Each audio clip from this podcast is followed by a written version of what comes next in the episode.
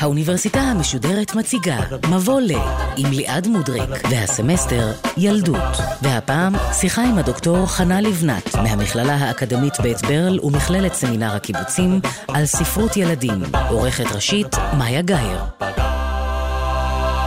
שלום לכם וערב טוב. האוניברסיטה המשודרת מבוא לילדות, והפעם אנחנו עם תוכנית שתחזיר את כולנו לילדותנו שלנו, או לילדות של ילדינו, ספרות ילדים. אז בין אם מדובר בספרים שאנחנו גמענו בלילה מתחת לשמיכה עם פנס, או כאלה שאנחנו מספרים עכשיו לילדינו, ספרות ילדים היא סוגה שהתפתחה מאוחר יחסית בהיסטוריה של הכתיבה האנושית, והיא מרתקת מבחינת התהליכים שעברו עליה והמסרים שהיא מעבירה. איתנו הערב דוקטור חנה לבנת מהמכללה האקדמית בית ברל ומסמינר הקיבוצים, בעצמה גם מתרגמת ספרים לילדים, לנוער ולמבוגרים. שלום לך. שלום רב. אז איך אנחנו מבחינות בין ספרות ילדים לבין ספרות כללית? הרי יש כל מיני סיפורי ילדים, כמו אליס בארץ הפלאות, או הסיפור שלו נגמר, שאת תרגמת, הוא אחד הספרים האהובים עליי אי פעם, שנקראים בשקיקה גם על ידי מבוגרים.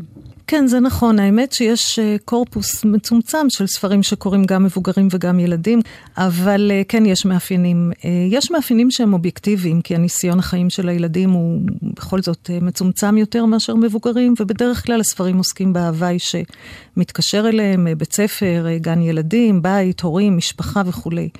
אז אלה דברים אובייקטיביים, אבל ההסתכלות של המבוגרים על ילדים קשורה לאו דווקא למציאות, אלא גם לאופן ההסתכלות של המבוגרים על ילדים. מהסיבה הזאת שמבוגרים הם אלה שיוצרים את הספרות ומתווכים אותה ומפיקים אותה.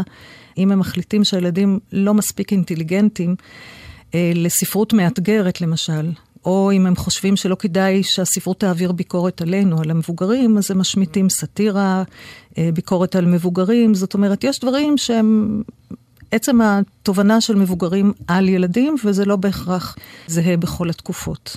גם זה שהילד הוא גיבור זה לא בהכרח מאפיין, כי גם אני חושבת על ספרי מבוגרים שהגיבורים שלהם הם ילדים, ספר הדקדוק הפנימי נניח. כן, עכשיו זה נכון מאוד, וגם למשל סיפורי עם כמו לכלוכית ואחרים, אין בהם דמויות של ילדים, ובכל זאת היום אה, ילדים אה, הם הצרכנים שלה, ככה שזה לא יכול להיות סימן, אבל על פי רוב, בכל זאת, גיל הגיבורים בסיפורים לילדים הם בערך הגיל של הילדים אה, שמיועדים לקרוא את הספרים האלה. מה עם מוסר השכל? כי זה משהו שאין בספרות מבוגרים, ואצל ילדים יש די הרבה. זהו. אז אחת הנטיות של מבוגרים בחשיבה על ילדים, שהספרות צריכה להיות דידקטית, שזה פחות כמובן פועל בספרות מבוגרים, זה אחד המאפיינים המובהקים, וחבל. כן, כי זה, אז הספרות היא פשטנית יותר, והיא ישירה יותר, והיא uh, מכתיבה יותר לילדים איך הם צריכים לחשוב, ופחות באמת פותחת אפשרויות חשיבה, וזה חבל. אז בואי נניח שהבנו מה זו ספרות ילדים, על אף שאני מרגישה שההגדרה היא, היא יחסית מעורפלת. נכון. איך בכל זאת מתוארים נגיד הילדים והמבוגרים בספרות הזו? יש להם תפקידים קלאסיים שתמיד אה, הם אה, לוקחים? זהו, שהתפקידים הם לא קבועים, וזה משתנה עם מה שנקרא, ומה שחקרה גם אה, פרופסור זוהר שביט, מושג הילד, זה נקרא. זאת אומרת, בכל חברה, בכל תקופה, מסתבר שהמבוגרים תפסו אחרת את השאלות מי זה ילד ומה זאת ילדות, וזה משתנה עם התקופות. אז אפשר לעשות תהליך היסטורי קצר. לא תמיד הייתה ספרות ילדים בכלל. היא התפתחה עם ההתפתחות של אה, מוסדות החינוך בעיקר. מוסדות חינוך, המאה ה-15-16, אבל המאה ה-17 כבר התחילו להכיר בילד כנמען של טקסטים. לפני זה זה היו סיפורים למשפחה כולה. סיפורי עם כאלה שאומרים מפה לאוזן יותר, כן. בעל פה, ולא ממש ספרות שכתובה לילדים כן. ונרכשת עבור ילדים. כן, עכשיו במאה ה-17 התחילה אה, ספרות שילדים צרכו אותה גם. לפני זה, עוד ב-1605, יש לנו את אה, דון קיחוטה, אבל ב-1719 יש לנו רובינזון קרוזה, 1700 1925 יש לנו את מסעי גוליבר, שילדים צרכו אותם, אבל הם לא נכתבו במיוחד לילדים. באמת, אגב, נגיד גוליבר, מאוד סאטירי, מאוד מכוון למבוגרים. ולכן כל התופעה של עיבודים, לא נתנו לילדים את הקלאסיקות, וגם היום אנחנו לא כל כך נותנים להם את הקלאסיקות כנתינתן, אלא מאבדים אותן. ואז הפכנו את מסעי גוליבר לסיפור אגדה או סיפור הרפתקה, עם דברים יותר אה, רומנטיים, שמישהו מגיע לאיזה ארץ אחרת, יבשת לא מוכרת וכולי, דברים שמתאימים לילדים. היום אנחנו מנסים להחזיר לילדים את הקלאסיקות כנתינתן, אבל בעצם הילד הוכר כנמען רשמי של הטקסטים יותר מאוחר. בהתחלה בעצם היו יותר מיועדים לאנשי החינוך כדי שישתמשו בהם לילדים. ורק בסוף המאה ה-18 התחילו כבר לכתוב גם עם תוך מחשבה שזה מיועד לילדים. וגם כאן המהפכה התעשייתית משחקת תפקיד משמעותי. כן, גם המהפכה התעשייתית וגם uh, עליית הבורגנות שמתחילה לצרוך דברים שלפני זה רק המעמד העליון או אנשי הכמורה צרכו. יש צמצום תמותת תינוקות, תוחלת החיים עולה. אז יש לנו כל מיני תופעות שחיזקו את התפיסה שמבוגרים אחראים לילדים, ויש להם אחריות מסוימת. טיב האחריות השתנה עם השנים, אבל התפיסה שהאחריות כלפי הילדים אה, דורשת גם טקסטים כתובים, שבאמצעותם אפשר להנחיל לילדים את התפיסות. עכשיו, מסוף המאה ה-17 ועד המאה ה-20 בעצם אה, הייתה דומיננטית תפיסה מאוד מסוימת, היא נקראת התפיסה המחנכת, והמבוגרים תפסו את הילדים כיצורים או ישויות אה, זכות, תמות וטהורות. כן.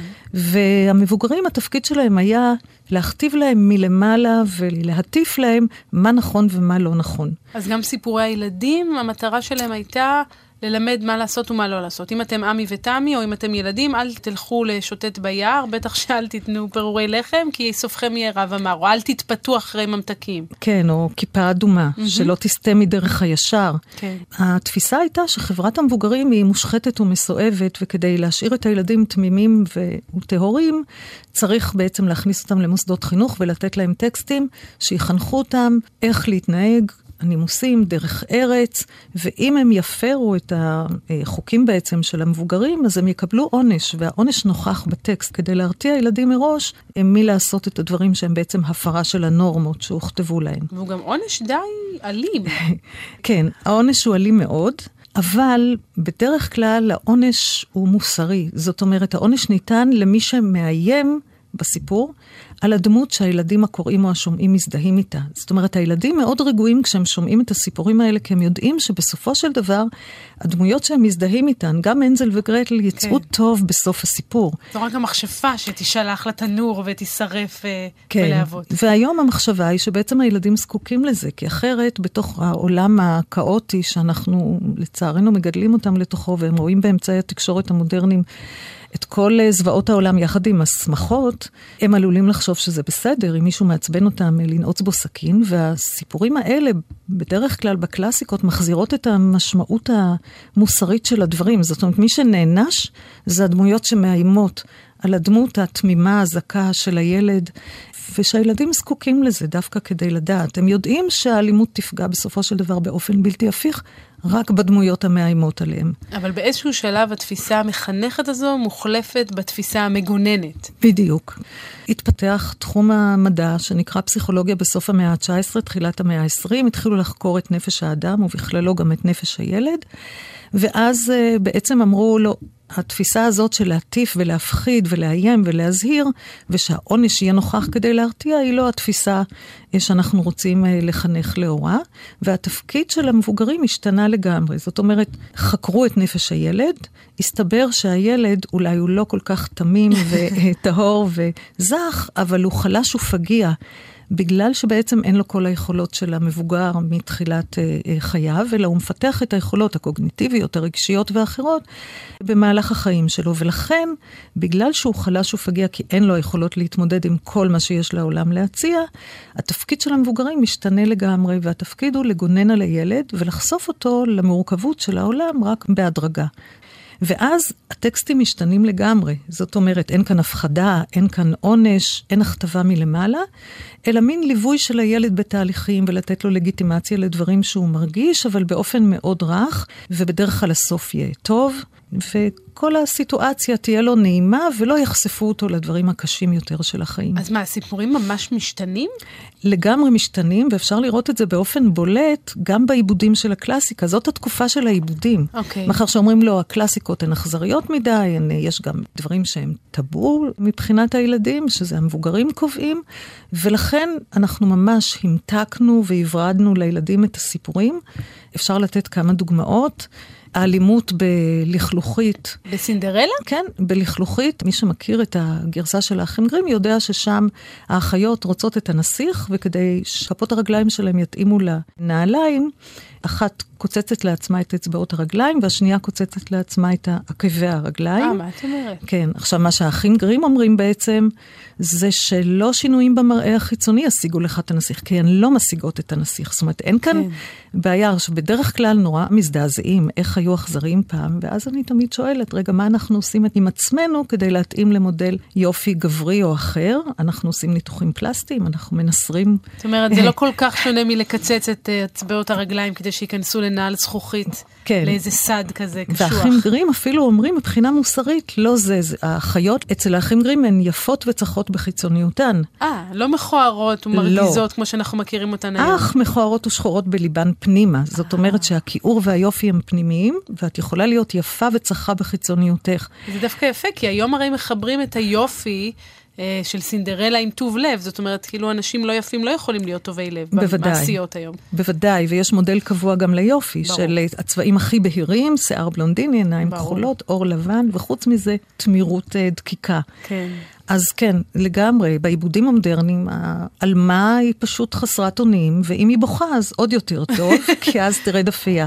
אצל האחים גרים בלכלוכית, וגם בסיפורים אחרים, אין פייה, אין מרכבה, 아, אין... אין דלת, כל הדבר. לא, בגלל שהיא טובה ומסורה, אבל במובן המוסרי, כן. היא באה כל יום לקבר אימה, ושותלת שם שיח של ענף אציל שר, ובאה ובוכה ומשקה אה, בדמעותיה את הענף. הענף צומח ונהיה לשיח, ועל השיח יושבת ציפור, והציפור היא זאת שנותנת לה שמלה ונעליים, שלושה ימים של הנשף. זאת אומרת, לילדים ברור הקשר בין המעשים שלך לבין מה שאתה מקבל. יש לך השפעה על החיים שלך אם אתה עושה דברים. גם הרבה פחות פסיבית. והיא... בוודאי, ולא מחכים שמישהו אחר יעשה כשבוכים. לכלוכית של האחים גרים מתפתחת לאורך הסיפור, ומדגישים שבזכות יוזמה וזריזות ותושייה, עלמה יכולה אה, להגיע לדברים שהיא רוצה. והיא רק תשמעי, מקבלת... זה נשמע, זה נשמע כמו הגל הפמיניסטי שאחרי. כן, אז למען ההגינות, צריך להגיד שיש אצל האחים גרים גם סיפורים אחרים. זאת אומרת, אבל המכלול של המעשיות, של יותר מ-200 מעשיות שהם העלו על הכתב, מצייר איזשהו פסיפס שבעיבודים המודרניים שגדלנו עליהם, וגם אנחנו כנראה ממשיכים לגדל עליהם, בחלקם לפחות, הגיוון הזה לגמרי הולך לאיבוד, כי אנחנו יוצקים את הכל לאותן תבניות. והעלמנו גם, תוך כדי זה, את האכזריות והאלימות, ואז בעצם יוצא שכולם יוצאים טוב, גם הרעים, גם הטובים, אין עונש, והילד...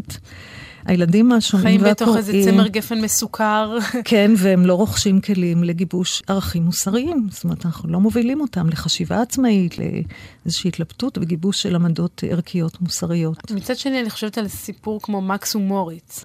הוא אלים, הוא הארדקור כזה. בסוף מה, הם מבשלים אותם, הם הופכים לעוגיות? אופים אותם, כן. אותם. כן, זה נכון. הטקסטים האלה נכתבו ממש בלב התפיסה המחנכת הזאת, כן. שדיברנו עליה קודם, של להטיף מלמעלה. וכן, אה, היינריך הופמן ווילהלם בוש כתבו 1845, זה ישוע הפרוע או יפתח המלוכלך, תלוי בתרגום, ומקס ומוריץ ב-1865. אבל למה הם נשארו קלאסיקות עד היום? כי הרי כן. רוב הטקסטים האלה לא נשכחו לא ונעלמו, כן. ככל הנראה החוקרים חושבים שהם נכתבו מלכתחילה כדי לחתור באופן מסוים תחת התפיסה המחנכת, ולכן התאפשר להם לפרוץ גבולות מקום וזמן, כי הם כתובים בהומור, כן. יש שם משקל מקצב חריזה, האיורים הם קריקטוריסטים לגמרי, זאת אומרת, זה הקצנה עד אבסורד, ולכן זה מאפשר, כשאומרים לי היום, אוי, זה נורא, זה טראומטי, אני שואלת, וכמה פעמים ביקשתם שיקראו לכם את זה שוב ושוב? אז אומרים, נכון, בגלל שאנחנו זקוקים כנראה גם לצחוק וגם לפחות באופן מסוים, זה שילוב שילדים מאוד אוהבים. עם המאה ה-20 גם מגיעה ספרות שהיא אחרת. זאת אומרת, אה, אני חושבת על רועל דל נניח, זה ממש לא ההשטחה של אה, לכלוכית, או סינדרלה שמחכה לפייה שתבוא ותציל אותה. זהו. או בילבי. נכון. נכון, נכון. אז בד בבד עם השינויים והנטייה שלנו עכשיו לחזור לקלאסיקה, כמות שהיא, ולתת לילדים להתמודד איתה, בעצם מה שקרה זה שהילדים נחשפו באמצעי התקשורת המודרניים לכל מה שיש לחיים להציע, לצערנו, לא רק לשמחות, אלא גם לדברים המורכבים והמאוד מאוד קשים. אז אנחנו כבר בעצם לא יכולים לשלוט ולא יכולים לגונן עליהם, ואם נמשיך לגונן עליהם, אז בעצם מה שיקרה זה שאנחנו חושפים אותם לכל סוגי המציאות ולכל היבטיה, בלי כלים להתמודד איתה, דווקא בגילים שהם באמת עדיין לא בשלים להתמודד איתם. ואז אנחנו בעצם מפקירים אותם, ואנחנו אומרים, אנחנו לא מדברים על זה ולא מתמודדים עם זה. אז היום באמת התפיסה השתנתה מהתפיסה המגוננת לתפיסה החושפת, רק מה שהמבוגרים, וזה קשור גם לרועל דל, המבוגרים לא כל כך אוהבים את זה, כי אנחנו כן. כולנו גדלנו על התפיסה המגוננת. ואנחנו אומרים, זה נורא, משחקי הרעב זה נורא, קפטן תחתונים זה נורא, אה, אה, קומיקס זה בכלל, יש מעט מילים. אז מה פתאום... אה, זאת אומרת, אנחנו תופסים ספרות ילדים כמשהו עדיין שהוא מצד אחד דידקטי, הוא אמור לחנך את הילדים שלנו, אבל בצורה נעימה ולא אה, אלימה. ולכן הספרים האלה, אנחנו, כשאנחנו רואים, פתאום רגע, אולי זה לא מתאים לילדים הרכים שלנו. בדיוק, ואנחנו לא כך ערים לזה שהם ממש צמאים לזה. נניח במשחקי הרעב, זה שעלמה, נערה, עומדת בראש המאבק למען המוסר, דווקא מול מבוגרים שיוצרים מציאות אכזרית, זה גם ביקורת על החברה שלנו כמבוגרים ולמה נוביל אותנו אם נמשיך כך, וגם היכולת של בני נוער דווקא לתקן את העולם הזה, אבל זה קשה לנו, כי שוב, אנחנו מדברים על האלימות הנוראה, אבל האלימות נמצאת, הילדים חשופים אליה, ובדיוק אלה היצירות שנותנות לילדים את הכלים להתמודד, ורועל דל היה אחד הראשונים שעשה את זה. כל המחקרים עוסקים בלמה מבוגרים לא אוהבים את היצירות של רועל דל. כן, כן הן לא חינוכיות. המנהלת מוצגת באופן uh, מאוד ביקורתי. Uh, התלמידים יש להם uh, כוח יותר מאשר למבוגרים. ביקורת על מבוגרים לא מקובלת עלינו, לא נעים לנו. Uh, ועובדה שהילדים צורכים את זה, והיום היה באמת, גם יומני המכשפות לבית קהיל, משחקי הרעב וקפטן תחתונים לצעירים יותר. כן. אנחנו רואים איך הילדים כמהים לזה. אבל אם אנחנו מסתכלים לתוך הקרביים של היצירות האלה, הן חינוכיות באופן לא חינוכי. זאת אומרת, כן. דרך האי-חינוכיות, הילדים בקפטן תחתונים, צמד הבנים הקונדסים, שאחד מהם מאויר תמיד כהה אור, אז יש לנו כן. גם מגמות של פלורליזם. כן. הם, אחד מהם רוצה מאוד אה, לכתוב בזמנו הפנוי, והשני מאוד רוצה לאייר בזמנו הפנוי. כן, הם יצירתיים, mm-hmm. הם מנסים אה, לשנות את המציאות שלהם דרך היצירה שלהם. אז שאנחנו... הכתיבה עברה משלב מחנך לשלב מגונן, לשלב חושף. בדיוק. והזכרנו קודם ספרים שגם אה, מבוגרים אוהבים, ויש בהם הרבה עומק, כמו אליס בארץ הפלאות. או הקוסם ארץ עוץ, או פועדוב, הנסיך הקטן, שגם מבוגרים עדיין מתחברים אליהם. לאיפה זה שייך בתוך הפסיפס הזה של השלבים שציירת לנו? כן, אז זה באמת ספרים בדרך כלל מהמאה ה-18, חלקם מהמאה ה-19, שבגלל האילוצים של ספרות הילדים, בתוך כל הדימוי הנמוך של ספרות הילדים, יחסית לספרות מבוגרים שנחשבת מאוד uh, יוקרתית, uh, תרבות גבוהה, וספרות הילדים תמיד נחשבה, כמו שאמרנו, תחת הקורת גג של הדידקטיות ושל הרצון uh, לחנך, אז מצאו דרך ככה, כדי לפרוץ את התיוג כן. הזה, מצאו דרך באמת סופרים כמו לואיס קרול ואחרים, פרנק ליימן באום ואחרים שהזכרת את היצירות שלהם, וכתבו מה שפרופסור זוהר שביט אה, קוראת לזה טקסטים אמביוולנטיים. זאת אומרת שבו בזמן, חלק מהאלמנטים פונים למבוגרים וחלק מהם פונים לילדים, וכך היוקרה מתקבלת באמצעות דגמים של ספרות המבוגרים, ספרות היגיון למשל, כן. שאין בה היגיון, או שאלות פילוסופיות, שילוב של ז'אנרים שונים בתוך היצירה. גם זה עבר גלגול, כי בימינו התופעה היותר מרכזית היא ספרי קרוס אובר. זאת אומרת, ספרים חוצי גילים, לא במובן שהם אמביוולנטיים ונמצאים בתוך הטקסטים דברים שפונים למבוגרים ודברים שפונים אה, לילדים, אלא נניח שהדמויות הגיבורות בספרים האלה הן דמויות של בני נוער. מנקודת מבט של בני נוער, ובכל זאת גם מבוגרים קוראים בהן. זאת אומרת, זה כבר לא יצירות שנכתבות מנקודת מבט של מבוגרים וגם בני נוער קוראים, כן. אלא להפך. אז מה, זה, וזה עבר גם שינוי. אנחנו נגיע להארי פוטר, אבל על זה את מדברת? זה הארי פוטר ומשחקי הרעב? זה כאלה? אה, כן, כן. גם הספרים האלה, ויש גם אחרים. יש בורות של לואיס סצ'אר, ויש לנו גם את אה, אה מרק טוויין עם אה, תום mm-hmm. סויר והאקלברי פין, עם אה, ביקורת מאוד מאוד קשה על החברה הבורגנית. המקומית, ובני נוער מתפקדים, כן. פיטר פן למשל, אני הכרתי את הטקסט המלא רק בבגרותי, ואז גיליתי יצירה נהדרת, עם סאטירה על החברה הבורגנית. פשוט מצחיקה, ולא הכרתי, כי גדלתי על העיבודים, ששוב, השמטנו תמיד את הסאטירה, את כל הביקורת כן. על המבוגרים, אבל אלה טקסטים שבאמת יש בהם נועזות. ופריצת דרך מהבחינה הזאת שיש בזה כל האלמנטים של סאטירה על חברת המבוגרים, ביקורת ופרודיה על טקסטים מוכרים, וגם אה, עניינים פילוסופיים של משמעות הקיום, הנסיך הקטן. כן. אפילו בדרך כלל אפשר להגיד שזה מתאים יותר לגילאי 18, 19, 20 שנה. אני חייבת לומר שכשקראתי את זה לילדיי, החכמים, לא הבינו עד הסוף מה, מה הספר הזה רוצה מהם. כן, הם צודקים. זאת אומרת, זה קורה לכולם, רק שלאנשים לא נעים להגיד. כן. אבל בעצם לא כל כך מבינים, ואז לא כל כך אוהבים, אבל בגלל הפורמט והאיורים והניקוד, מתחברים איכשהו, כן. ונתפס כמשהו של ילדים. כן. דיברנו קודם על הארי פוטר, ונדמה לי שאי אפשר לדבר על uh, ספרות ילדים בלי להזכיר את התופעה הזאת, כי עד אז נדמה לי, תקני אותי אם אני טועה, שהתפיסה הרווחת הייתה שאולי ספרות הילדים כבר קצת פסה מן העולם, כי הילדים כבר לא מעניין אותם לקרוא, וזה לא מה שחשוב להם, הם רוצים את המחשב ואת הטלוויזיה. פתאום הגיעה ג'יי קיי רולינג וטרפה את הקלפים. כן, זה נכון מאוד, זה פשוט חולל שינוי מדהים, ופתאום גם יש לנו הרי, כל ספרות הפנטסיה בעצם התפתחה מאוד, כי אליס בארץ הפלאות, גם היא חלק מהז'אנרים שמשולבים שם, זה ספרות פנטסיה, שלא לדבר על אה, שר הטבעות והקוסם מארץ עוץ, כל הסדרה שעכשיו מתרגמת לה לעברית. וספרי פנטסיה לא נחשבו על ידי מבוגרים למשהו איכותי, כי מבוגרים בדרך כלל כשהתבגרו, זאת אומרת, ילדים כשהתבגרו והיו למבוגרים, הם כבר רציונליים, הם כבר לא עפים על כנפי הדמיון, והארי פוטר הוא שילוב מאוד מאוד מיוחד של דגמי כתיבה שונים ושל uh, פנטסיה שלא הייתה עד אז uh, בכלל קיימת וגם לא מקובלת. ומאז ספרי פנטסיה פשוט פורחים, ובני נוער גם מכל הארץ, גם בעולם, אבל בארץ, מארגנים לעצמם בעצמם כנסים, ופתאום זה באמת לא נחשב להיות חנון אם אתה קורא, אלא להפך, אם אתה לא מכיר הארי פוטר, אם אתה לא מכיר ספרי פנטסיה אחרים. שוב, ויש למבוגרים בעיה עם זה, כי באמת מבוגרים רוצים, במיוחד אם זו ספרות דידקטית, הם רוצים שהיא תהיה ריאליסטית ושתגיד מה מותר ומה אסור, אבל לבני נוער שעדיין לא כבולים בתבניות הדידקטיות שלנו, לעוף על כנפי הדמיון, יש להם גם אידיאלים, וגם ספרי הפנטסיה האלה, כמו הארי פוטר, מעניקים לבני הנוער שמרגישים חולשה לעומת עולם המבוגרים, ובמיוחד מבין בני הנוער שמרגישים חלשים בחברה שלהם, זה מאזן להם עם כוחות הקסם את העוצמה שהם יכולים. זאת אומרת, זה מאוד מעצים אותם. אפשר לראות למה הם זקוקים לזה כל כך, זה פשוט נתן מענה. אבל יש הסבר לתופעה הזאת? כלומר, את יכולה להגיד למה דווקא הארי פוטר? כן, נותנים הסברים, אף על פי שכמובן צריך ממרחק של יותר זמן אה, לראות תהליכים היסטוריים, אבל למשל, יש אה, אה, ספרות שהיא לגמרי בעולם הדמיון. זה המעשיות בדרך כלל. אנחנו חיים שם בעולם דמיון, עולם קסום. אה, ויש יצירות שהן חלקן בעולם הריאליסטי וחלקן בעולם הפנטסיה, שזה למשל באמת אה, מיכאל אנדה עם הסיפור שאינו נגמר.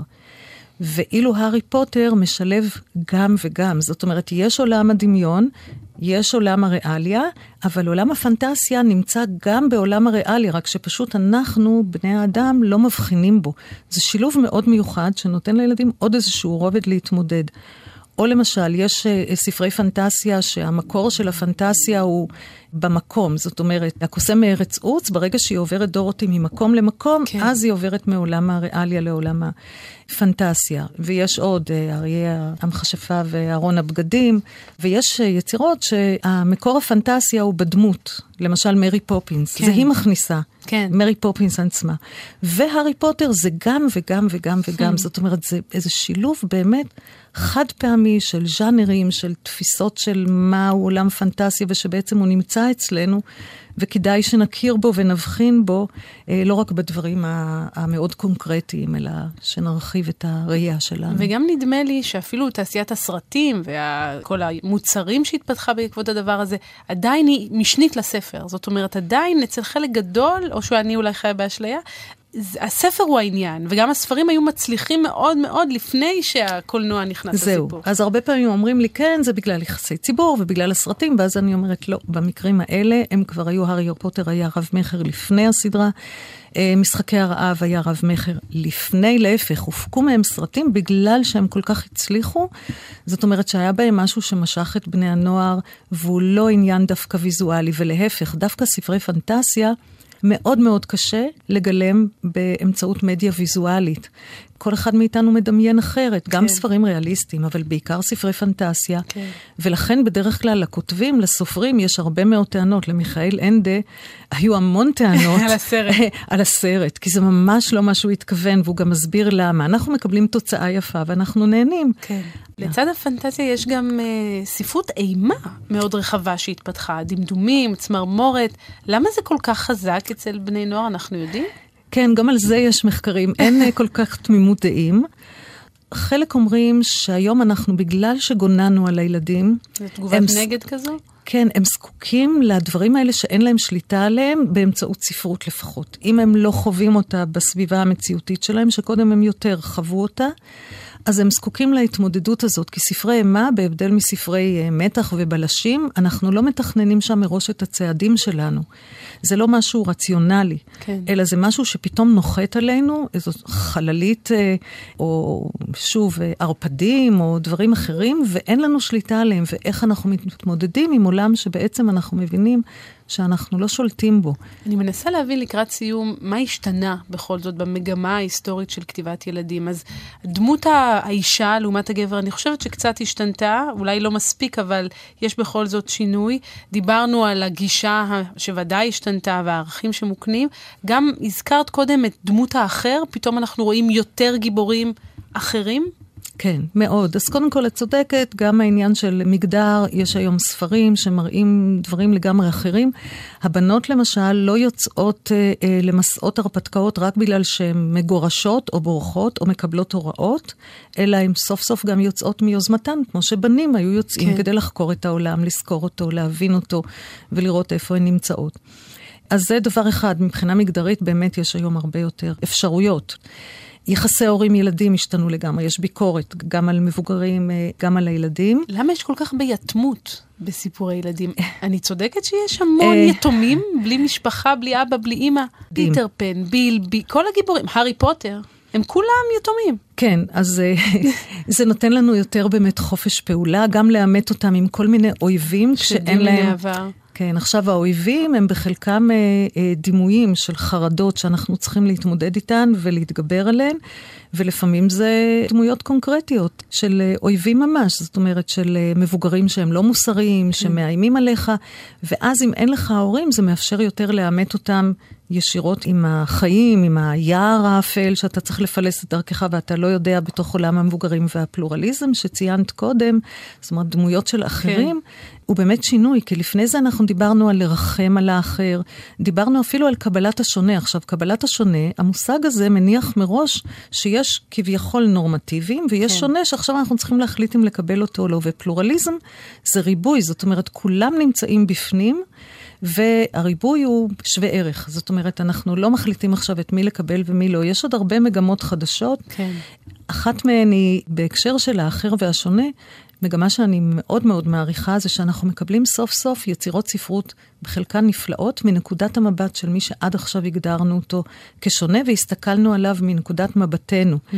זה למשל פלא שעכשיו, כן. ועובדה שהם צורכים אותו, בני הנוער, וזה פתאום נותן לנו להסתכל על עצמנו מנקודת המבט של מי שעד עכשיו הגדרנו אותו כאחר. אבל תגידי, אנחנו לא מנהלות פה דיון שהוא בספירה לגמרי לא מציאותית? זאת אומרת, אלה שקוראים, הם רבים, או שאם אנחנו נסתכל על כל בני הנוער, בסופו של דבר התמונה היא עגומה? בעיקרון, ילדים, נוער. כן, בעיקרון התמונה היא עגומה. אנחנו מגדלים דורות של ילדים ובני נוער שבסופו של דבר לא רוצים לקרוא רובם מרצונם החופשי. אני אופטימית, אני חושבת שהמגמה אני, הולכת ומשתפרת, אה, גם בגלל ספרי הפנטסיה, כן. ובאמת הארי פוטר שיצר פתאום איזושהי יוקרה, ויש אה, מועדונים של שוחרי אה, אה, ספרות. זה אולי לא הרוב, אבל זה באמת הרבה. אנחנו רואים גם את הכנסים עוברים בכל שנה לאולם יותר ויותר גדול, כי הוא לא מספיק בשביל להכיל. אבל חוץ מזה, כדאי שנזכור שספרות הילדים מבחינת הילדים אמורה להיות חוויה קוגניטיבית ורגשית וערכית מוסרית וחושית. כי אם אנחנו נמשיך לתת להם ולבחור להם ספרים בגלל צרכים שלנו, לחנך אותם למשהו, ואחר כך גם ניתן להם פעילויות אה, שירחיקו אותם, נניח שהם נהנו כבר מספר, אבל כן. אחר כך נגיד להם, עכשיו תעשו כך וכך, ואלה לא יהיו תמיד פעילויות יצירתיות שנובעות מתוך היצירה, אנחנו נמשיך להרחיק אותם. ואם נבחר אחרת ספרים וגם נשחרר את היצירה אה, ממה שאנחנו לא היינו רוצים שיעשו לנו, כן. אני מאוד אופטימית. וזה תהליך שקורה ומערכת החינוך מאוד מאוד משתדלת לקדם אותו. אז הנה, הנפנו את דגל אה, שחרור נפשם של הילדים באמצעות הספרים, ואני יכולה רק לקוות שזה באמת אה, ילך ויתרחב. אני רוצה מאוד להודות לך, דוקטור חנה לבנת, על השיחה הזאת. תודה רבה. תודה רבה גם לך. Ba-da-ba-ba-ba האוניברסיטה המשודרת, מבוא ל. ליעד מודריק שוחחה עם הדוקטור חנה לבנת מהמכללה האקדמית בית ברל ומכללת סמינר הקיבוצים על ספרות ילדים. עורכת ראשית, מאיה גאייר. עורכות ומפיקות, יובל שילר ותום נשר. עורכת הדיגיטל, נועה שינדלר. האוניברסיטה המשודרת, בכל זמן שתרצו, באתר וביישומון גלי צה"ל ובדף הפייסבוק של האוניברסיטה המשודרת.